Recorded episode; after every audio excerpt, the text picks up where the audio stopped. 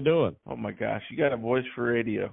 uh, Matt Lautner coming to you live on a Tuesday afternoon uh, joined by two gentlemen from the Charolais breed from the state of Nebraska and the state of Washington, Mr. Kerry Clift and Mr. Mitch Benes. Tell the audience about yourself. Welcome to the Big Show podcast, boys. Kerry Clift, live in uh, Ellensburg, Washington, which is right in the center of the state, beautiful Pacific Northwest. Been in the cattle business all my life. My grandfather had Hereford cattle, about 1,500 head of them back in the 50s, and and then my dad ran commercial cows and ran Charolais bulls, and that's so where we got started in the Charolais breed. And we have a bull sale coming up February 18th, and do uh, some online stuff. And my daughter has been uh, playing in the clubby deal a little bit, but my day job is uh, I run a fertilizer, chemical, and seed business. My personal interaction with your family would be two or three years ago. Cora reached out and uh, we sold a, a Hawkeye steer out of a Dakota Gold cow that you guys raised out there in Washington State. Long story Yep. short, the steer stayed around forever.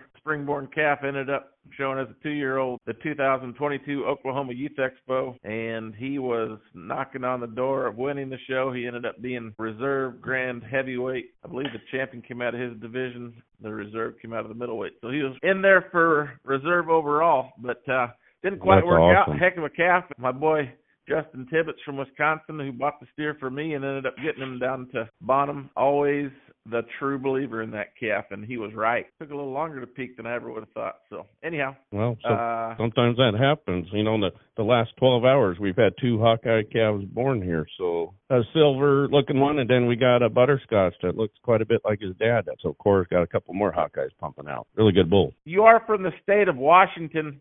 I'm hearing just a hint of a Canadian accent to you. Are you ever been up to up there to Canada, there, eh, or not? well, I don't think so. Well, I, yeah, I, I've been up there a couple times, but uh I know we've been talking to quite a few of them on our podcast lately. So Yeah, Mitch Benes, Valparaiso, Nebraska. Kind of run under the name of Benes Cattle Company for quite a few years. Predominantly Charolais. We've been in the Charolais breed for 54 consecutive years. We've kind of evolved from pretty much seed stock um, Charolais producers to kind of broaden our horizons here lately. Last six or seven years, kind of dabbling in the uh, clubby deal and and um, both the seed stock productions. Myself and uh, my son are involved in the day-to-day operations now, and all three of my kids own some cows. Uh, we have a couple online uh, club calf sales in the fall, and then we dabble in a few production expo type sales. Have some stuff coming up here in Kearney at the Cattlemen's Classic fourth week week in February this year. And then uh we do some private treaty bull sales here at the farm. So farm and have cows. That's my rotation. So if one isn't uh busy, the other one surely is. Uh, y'all also have your own podcast. Can you give that a shout out and just review maybe what you guys visit about? So the podcast is called Charolais Chatter. Kind of built to help promote the Charolais breed, but we've uh, kind of expanded to just help the cattlemen and farmers in general. Me being in Washington, way out and way out west per se, I wanted somebody, you know, closer to Midwest that had a little bit of uh, Charolais knowledge and personality to go with it. You know, that, and that narrowed down real quick on the being able to speak and talk, but you know, within the Charolais breeders, So, most of them are kind of introverts. Uh, giving some insights on what the crazy world we're living in on the fertilizer and chemical side, and then uh, talking about Charolais cattle and what they can do. We've you know, we've even had uh, Ryan Rash on as a guest. We've had a alfalfa seed guy. We had a, a PBR stock contractor of the year that markets thousands and thousands of head of cattle out of North Dakota. So we've we've had some really good fun guests, and so it's kind of, but it's all built around the the, the Charolais world. But it we all cross over, you know. Obviously, what as mentioned earlier, uh, my daughter has Charolais cows, but she breeds them to Clubby Bulls. So we're making these little, you know, smokies, I guess you'd say. And so our our listeners are pretty much Charolais based, but I think I think we're getting a lot of farmers and other breeders starting to listen to it too. We were able to get my uncle Myron Benes on um this summer before he passed away and you know, a lot of people are like, "Oh, he's sick," and I'm like, I got a lot of messages after he passed away. What happened to him? And I'm like, he had cancer for a while, and they're like, "Oh, geez, we didn't know that." But uh he got on there, and man, that was that was the highlight of his month there for a while. And it uh, even just the results, like uh, you know, we've been doing some of the bigger show results for the Charolais World.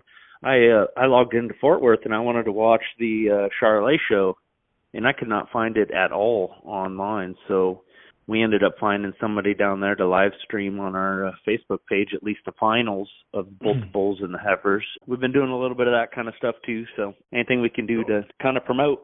We we got a lot of you know twenty different countries that are listening, but uh, we have a lot of Canadian listeners in the Char- Charolais world, and uh, we have a have an episode coming on with a young man up there, tub supplement. So we are hitting the, the Canada, not just the U.S. Uh, listeners. So the Canadian listeners are really tapped into what we got going on. So if we talk about their products or their programs, uh, seems to be hitting pretty pretty good in the Canadian area. Just from the outside looking in, I don't know a whole lot about the Charolais deal. I've got a book called Gunsmoke that we've had a lot of success with accidentally mm-hmm. over the last 10 years. You're going to have to fill me in on the background story, but wasn't there a bull that sold for a big old pile of money in Denver this year that's maybe out of a bloodline that's 10 or 12 years old or something like that? Could you fill us in on the and maybe he won sure. Canadian Agribition as well. He did. Uh, the bull called Mayfield. He's actually sired by CCC uh, Resource. Even though he came from Canada, one Agribition and one Denver, he is three quarter U.S. bred. And, and blood by blood. So the dam's dam is Canadian, and the rest is is U.S. Uh, going back to some Jim Dismukes on the dam side, some old hoodoo blood. Uh, so Sarienkos owned him, and B.J. Hansen kind of put the deal together uh, along with Thomas's to buy them. They bought U.S. breeding rights, traveling rights, and then semen rights. And then they sold 200 units at the embryos of the snow sale. Yeah, 200 units sold. brought 120,000, which equated to $700 a straw. Right. And then night before last, it was the Aces Wild. Is that right? Bought bought those. Yeah, he swept the, he they, swept all 200 lots. They stunned the crowd. then he resold some on CCI Live the other night. You, Mitch, you were watching it. Were they 13 to 1700 bucks a unit? Does that sound about right? Um, there was none sold for 13, 15, 16, all the way up to maybe the first few brought 2800. Oh wow! And they were selling them like two at a shot. You know, the bloodlines are uh, fairly old, but the people in the Charolais breed that are going to use them don't know the bloodlines, and I, I I guess I wouldn't say that they're in the breed. I think it's people that own a couple Charolais cows. They've probably never heard of the bloodlines. You know, for them they might think it's new. It's been around. Uh, you know, in the purebred sector of things sometimes that breeding sticks around a lot longer. And I think in the Charolais world, bulls don't get hot till they're about five years old. And I could say that that's probably accurate for some of the other breeds too. You know, the Simmental is the bankroll bull. I mean, he's just getting hotter and hotter every day. I, I don't know how old he is. He's got to be five or six or so, and maybe even older. To me, ten years old is probably enough it, it's nothing, you know, and it's not a rare, you know, it's not a, a main bull that maybe died at three years old or something that wasn't replicated or, you know, till till recently or you know anything like that. It's you know I can say for that bull for his uh big big old bull that he is, he was sure sure super sound. He he weighed what twenty six hundred up in Agribition, I think, when they weigh him. So he had some pounds under him. I would say he was pushing closer to three at Denver. Clint Rusk said that they weigh them pretty much off the trailer when they get there. So yeah, um, yep. He could have been twenty seven yeah. plus there, and not a large frame bull either. He'll he'll have his use. I think it's just uh, I, I used his sire eight years ago or seven years ago. I don't know what it was. I probably won't, you know, go backwards. I guess. Well, and I have uh, a son of a sire. I have a son called Cheetah right now that we're using a resource, and I think Mitch said it. A little older genetics, but uh you don't really know how good a bull is until their daughters start producing. You know, that's where I was looking at, and that's in that third to you know three to five year range and these resource daughters were pumping up the the kind of cattle that I liked and like and then this cheetah bull kind of came along and he was a kind of a bull I liked so bought him two years ago. So I am guilty for our main herd bull is a, out of the same sire as this Mayfield bull uh resource so and uh we really really really like the calves. But you didn't get fifteen hundred dollars a unit.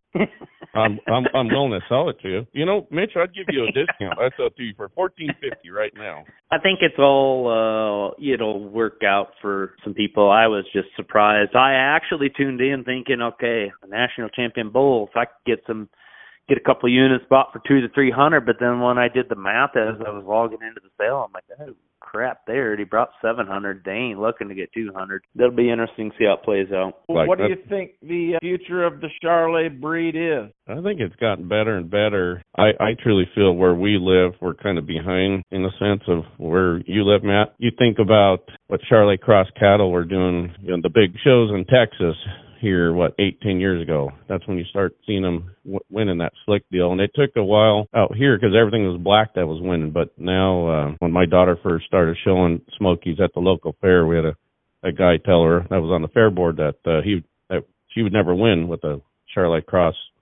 calf and uh well three year, three years later she did and then did it again. The charolais breed has done very well in the crossbreeding program. Part of the reason we started the podcast was get the old adage of big frame big birth weight that the breed was kind of noted for 15 20 years ago. There's still people out there that think that. Charlie's are a little on the wild side but that's that's not the case anymore and that's where we want to educate them and let them know that hey we got medium frame cattle fast growing and they work well on any crossbreeding program. You know, put them on Angus cows, but then further in the clubby deal, and you're probably seeing this, Matt, a little bit of silver or butterscotch uh, in the show ring is uh, doing pretty well right now. Good things are happening. Uh, we got a really good guy that's a Clint Rusk, and then it's a mover shaker in our Charolais Association that's going to push some of these packers maybe on a branded product similar to what the Angus groups did. I think there's good things to come, and obviously right now with first time in 61 years we're at a world low or a U.S. low in cow numbers, so things are going to be getting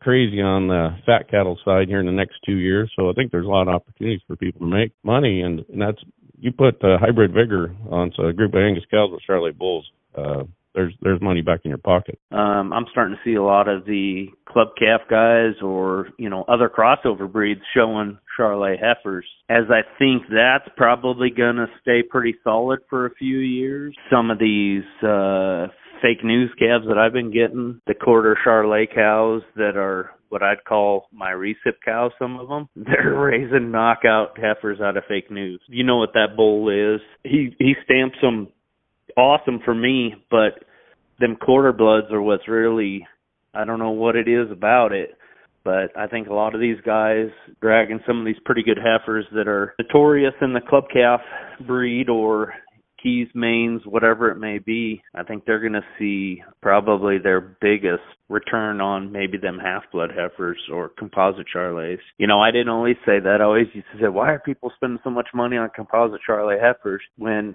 you can't register them? Well, in the end, it really don't matter if they're registered or not. Um, a steer's going to bring good money if he's good, you know. Same with the heifer or mar- market heifer or whatever it may be. That quarter shot in there, or or even you know, we've had really good luck with some three quarter Charolais cows producing well. The maternal side of them has gotten way, way, way better. You know, we were a terminal breed. We still are. Our maternal in the Charolais breed has gotten really, really strong. I think that's what's going to kind of power us through. Well, So I like uh history quite a bit over the course of y'all's career in the Charolais deal. What has been the most influential one or two bulls and what has been the most influential one or two cows that have changed the breed over the course of your career? That's a good that's a good question. Probably about eight years ago, seven years ago, we needed a bull that wasn't related to anybody, which is really hard to find because you got Lynx got Theo blood, and I think Mitch and I both have that in there. Uh, we had bought a bull called M6 the Force, bought him out of Alvarado, Texas, from the M6 ranch.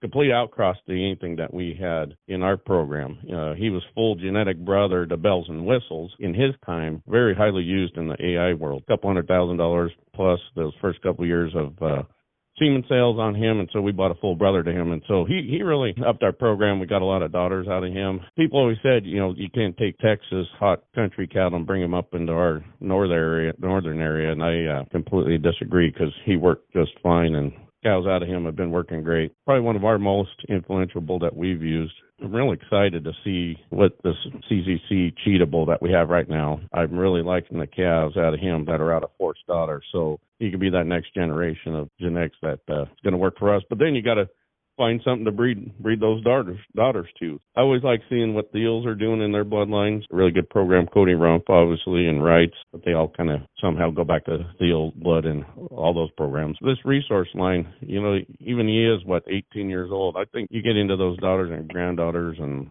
and our grandsons. That's where we're really going to see start the stuff start shaking loose there. Yeah, I would say for me, um, I think the most influential bulls number one for me would have been Firewater. Um, just for the show side, I heard people tell me when I bring a bull to a, you know, the Cattlemen's Classic and it was sired by Firewater, ah, I just can't sell them bulls. Well, my customers love them. We have a Firewater son that we've ran for eight years, tons and tons of heifers out of him tons and tons of bulls. I mean, I got a bull in the bullpen right now, a young bull that my son said the other day, "What's that bull standing there?" Well, it's BCR Paramount. Just enough style for me um in the most recent years, and I say recent because he's about 15 or I don't know yeah. years old. And then obviously Outsider's been used severely, heavily. The Outsider Firewater cross back and forth, no secret. I mean, that's almost in all the bloodlines that are out there winning right now. But with that being said, we haven't really bought a lot of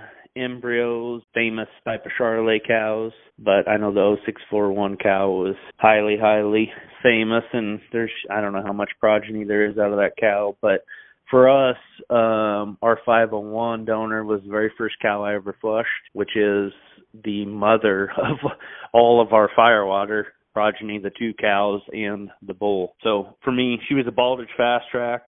It'll be interesting to see what happens in the next few years. I think we're maybe on a little bit of a reset on some of the bloodlines. We've had a genetic defect that surfaced that's been around since the 60s, mostly in the UK, I think. And that's why, you know, Mayfield's probably going to get marketed pretty heavy because he's free. And then there's a lot yeah. of free pedigree. There's 80% of the Charolais in the United States that's been tested free, and only two percent's been actually um, what they call affected. So there's some people out there that are talking a lot about it, and they don't really know much about it. So you got to, like everything, you got to be you got to be uh careful on who you get schooled by. Get the facts. And yeah, and and it's a still learning curve because there's no it just surfaced, you know, most recently to the public here this summer in the United States. So definitely become more relevant, I think, in the next year to two years, and after that, it'll be just like every other thing. I sure see a lot of Canadian Charolais Gen-X getting injected into the, the U.S. industry, so people are looking for that outcross. So there's uh, uh Trian a bull that sold for what was it, two hundred some thousand dollars. You're seeing programs in the U.S. that are starting to genetic influences influences from the Canadian. So I think uh, people are looking for that next outcross, I guess. And you know, the Canadian cattle have a lot to offer. They they're you know they're a lot of muscling and fast gaining type of cattle, uh, where ours may be a little cleaner up to that front end. A lot of a lot of things to offer, but you put the two genetic packages together, and it seems to be working pretty decent. And then if our association gets our EPDs in line with, or vice versa with Canada, then that'll help matters out. Uh, where are your uh, junior nationals this summer? Minnesota. Minnesota. Oh, yeah, I can work on yep. her accent. This is my best impersonation, and the only person that laughed was my dad. So, anyways, um, uh, I uh, the other day I was uh, I was walking through the alley and it really sounds like he's from Canada then. Yeah, Mitch told me that uh St. Paul, Minnesota. Is that right? Yep. You know, it's the beginning of July. Mitch is trying to tell me it's only going to be 70 degrees. So we've learned otherwise that it's going to be uh near mocking a hundred. On the backside of that, man, Kerry does not do well in heat. He does not have the heat gene in him, uh, like a Brahma cow. He he sweats severely. This year at uh, Charolais Junior Nationals, it, it was pretty hot. It was 95 with I don't know 80 to 90 percent humidity. Is. We've seen a few pretty miserable days. You know, the facilities are so nice; it's it's pretty easy to keep everything cool there. But we go to tie out, and it gets dead still. You know, right about uh, sundown. Well, oh, yeah. I take a bale of hay out to the our calves we just tied out, and I catch Kerry standing on the edge of the walkway, staring into space like he, I don't know if he was going into a coma or heat stroke or what, but I had to actually pull him on my bale wagon, my little four, four uh, wheel cart back to the barn. I think he was just going to lay down in the wood chips there and, and wither away. I don't know. It was a heat, heat. It was a heat stroke. Granted, Yeah. you know, we we'd been drinking uh, beverages all day, but they didn't mention uh, in that type of environment to drink water here and there. So I think I might have uh, overindulged on one particular Mhm. beverage and uh, didn't cover my bases on the other end. But Mitch was nice enough to uh, tote me back to the barn, and uh, I think there might be pictures. I'm not doing that in Minnesota because it is severely uphill from the tie out to the barn. Last time we were in Minnesota, it was only about 75 for a high. No, it was beautiful. It was a beautiful Uh. week. Uh July week will be July again. We'll be that first week in Mm. July. I think July 2nd it starts. It'll be a two day for us to get there. Cora's going to take, uh, uh, I think, one or two more uh, junior nationals she can do. So she's to got a pretty good yearling, and then she's taking a cow calf pair. It sounds like a cow that she showed last year that did real well. So hopefully have a little baby on her on her side at that point to start parading around. So it's uh we're excited to do it and Tell me about uh Denver Stock Show through COVID and whatnot. Has the Charlets embraced the new OKC show? I mean, I'm tried and true for most shows, but uh, if I had to pick one, I'm a Denver guy, I guess. What are what are you guys' thoughts? You know, I went down to OKC when when Denver was uh on the COVID delay and a lot of people spread a lot of rumors about it, but my wife's got relation there and they're like, you know, when you're quarantining for 20 days or 14 days when one person in a crew gets sick. So that put them behind and then the fact that it was pretty contagious there um at the time when Denver got canceled that year. A lot of people got upset about it. Charlets went down to Oklahoma. Um huge turnout for the open show. I think pretty good turnout for the junior show and then the pen show was well, it wasn't that good. there was a turnout, but it it just was nothing close to Denver. Uh previous to that we'd been to Denver I think 3 years with pen Bowls and I mean that was the time of our life. We met so many people. Denver opened back up. They said we're going back to Denver with the pen show. That'll be the ROE pen show. Oklahoma still um brought quite a few numbers, but in the south there is quite a few Charlets running around. So it's a convenient show for them. I think it's great. I would never take pen cattle back there. It just there's no there's no crowd. It defeats the purpose of going through all the work. Denver was awesome. It was awesome last year. This year it was even better. Um I was blown away last year when we got there. Um our numbers were up from last year our numbers were up from the previous year at Denver. Um and that was when they were saying, you know, oh, it's gonna be the last time you're gonna be able to be in the old yards, which was accurate. So we had a little bit of upswing there. We had an upswing going into the new yards and then this year it was tremendous again. The hill show's still lagging, but I think all the hill shows are lagging. My prediction is you'll see quite a bit come back with the uh new yards being great as they are. I mean it uh you know, you were there last uh, two years, and you've seen what it was like from last year to this year. It was just a huge increase, and you know, last year we were well supported with the Charolais. The sale was great there. There was huge attendance. I think the Charolais breed as a whole likes Denver. Well, I did hear some people say, "Well, geez, I wish the Charolais breed would have."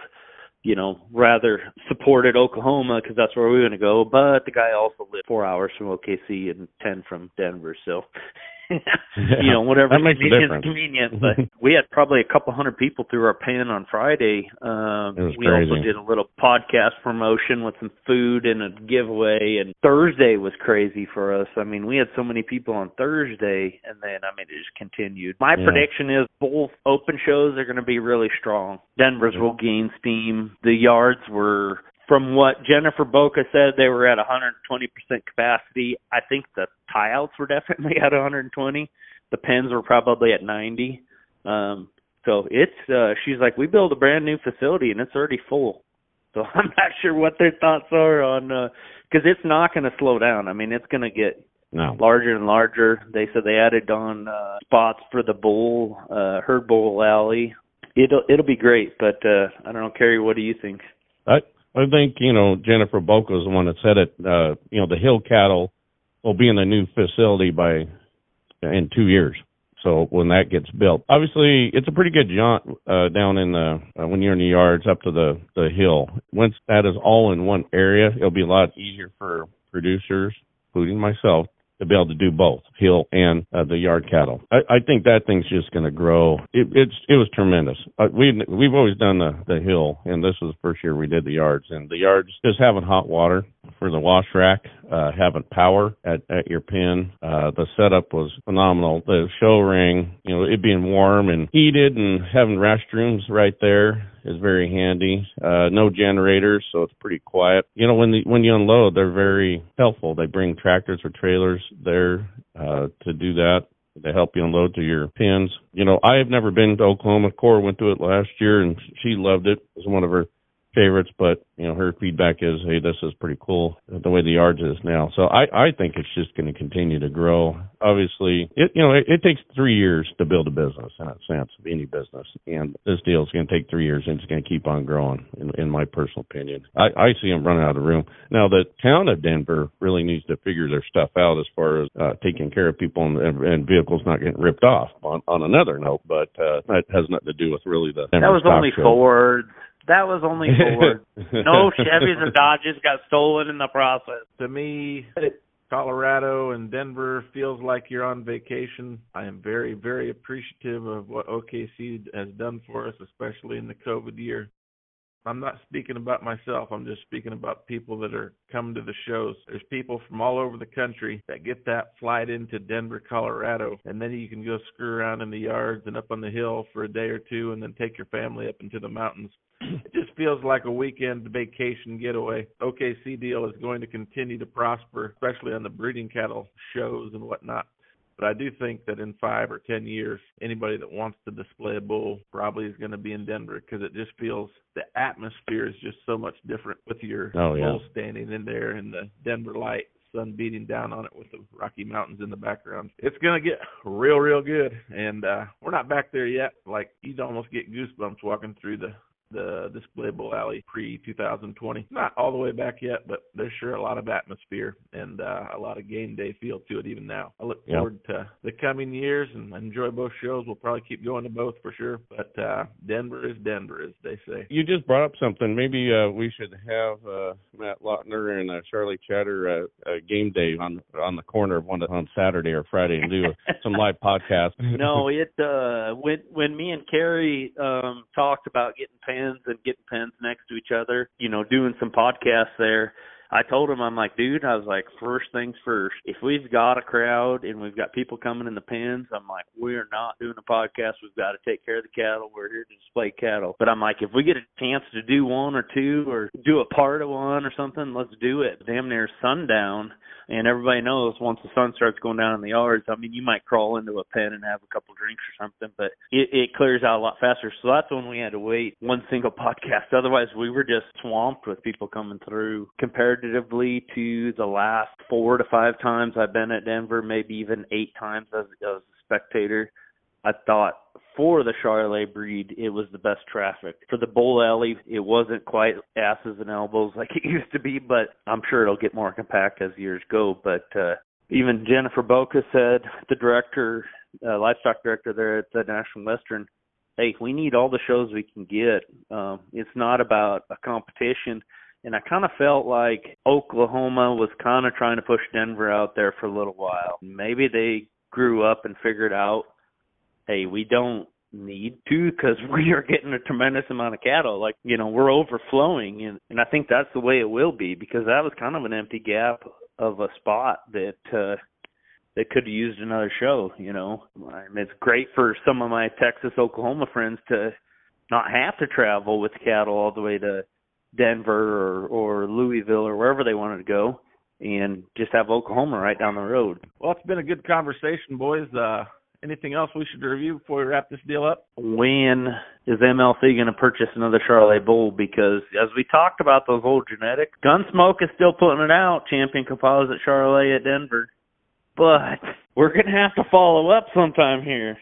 Need to get So just something to truck, just sure. something to think about. Yeah. Just something to think about, and I, I would imagine your customers wouldn't mind it either. There's a very specific cow in western Iowa owned by Ryan Jonk from over by Avoca, Iowa. Hoodaman cow. And I know that uh, the Summer Junior National Champion last summer in Nebraska was Gunsmoke out of this Hoodaman cow, and then Kendall's uh, Champion Key in the Open Show and Champion Junior Composite in Denver were we're all all go back to that specific mating. So yeah, it's time to get some uh, outcross genetics. But uh, as you guys said, 12 or 15 year old bloodline resource is back in it. Maybe old Yeah. Gunsmoke can make a comeback. He probably I never went away. Maybe I mean, he's interesting bred bull, you know, and there's a lot of good bulls out there right now. Pretty fun kind of going through them like, okay, what's that next piece, right? And if you can hit that next piece before everybody else does, that's that's when you really hit a home run. I, I think the Charolais world right now is uh is exciting. Uh we got some good things coming. Um we got some energy. Last historical question for you. Yep. I asked you about greatest bull, greatest female uh influences. I would personally go with 0641 and and uh Firewater for my two selections. Is there a John Sullivan type breeder in the Charolais deal from the last 30 or 40 years or who who do you think is the most influential Charolais breeder over the course of your guys' career? Oh wow. There's a lot of I would say unsung he- heroes out there for you know Lindskov Thiel. If you look at genetic packages through everybody's program, you'll you'll see them pop up. Along with that, you know there's breeders in in areas that are very influential. The Eaton Charlets. I mean they're putting out. You know, I don't even know what they have. Two thousand head of registered Charolais cows, and all their bulls get sold privately. You know there's cow herds throughout Montana,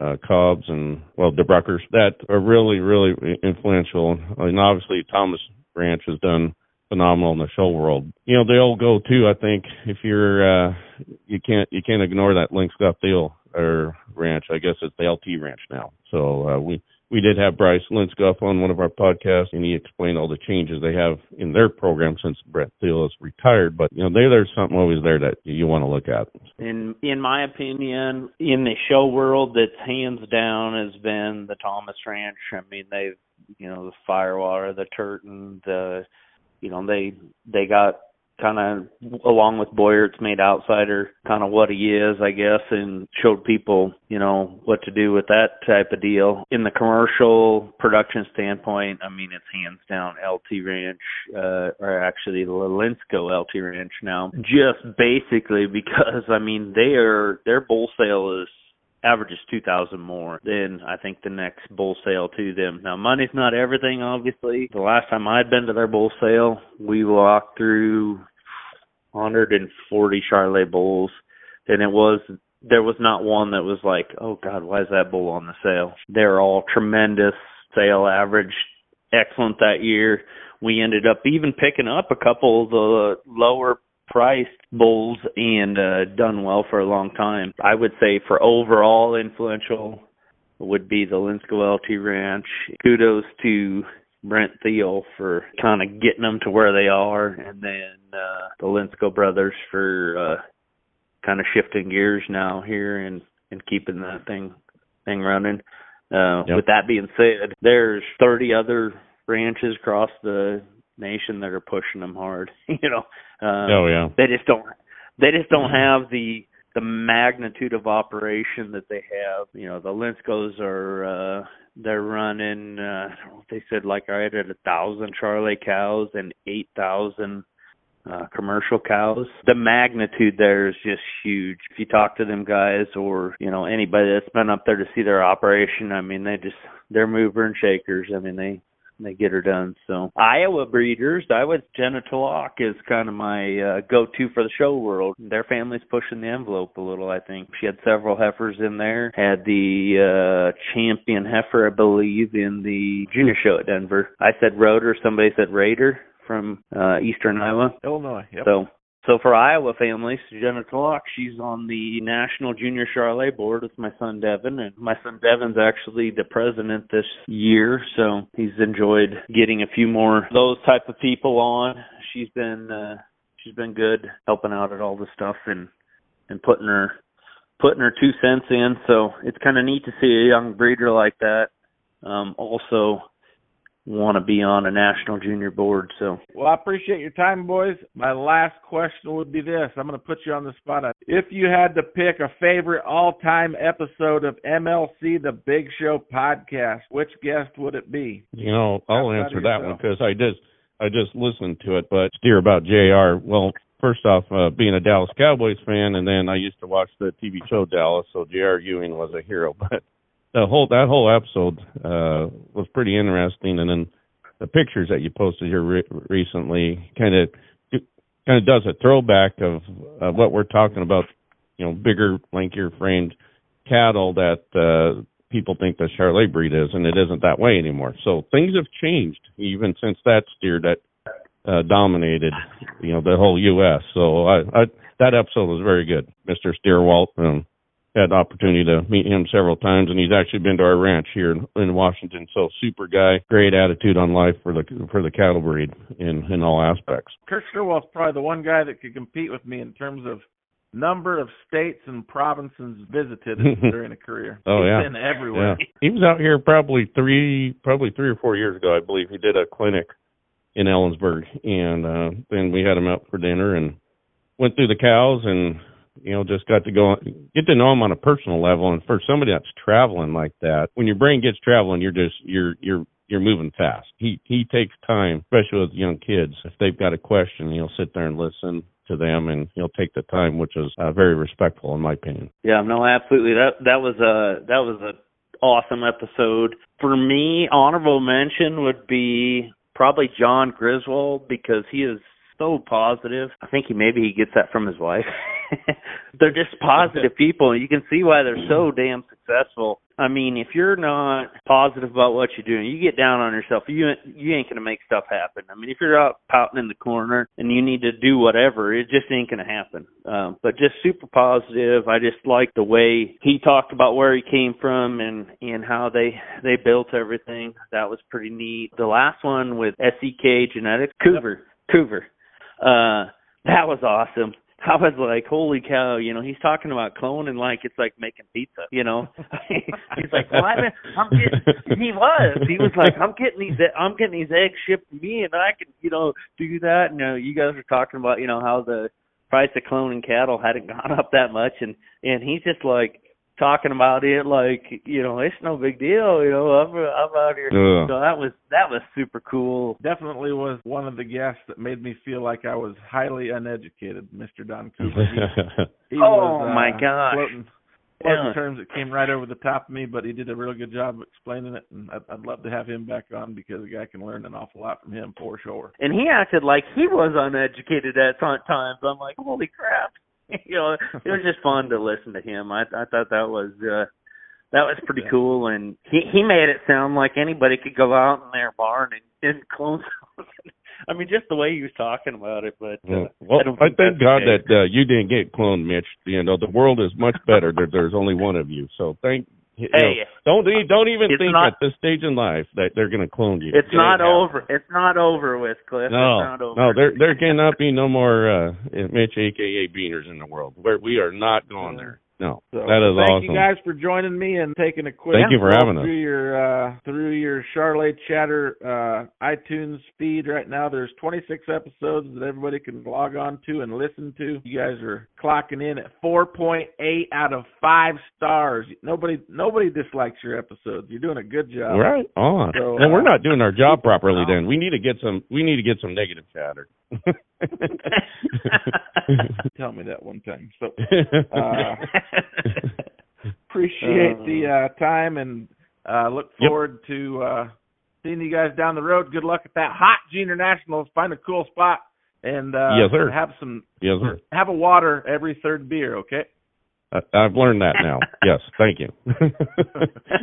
thank you. good Thank you for having us. I really appreciate it. You bet. Cheers. Thank you. Have a good Thank one. you. Mm, Bye.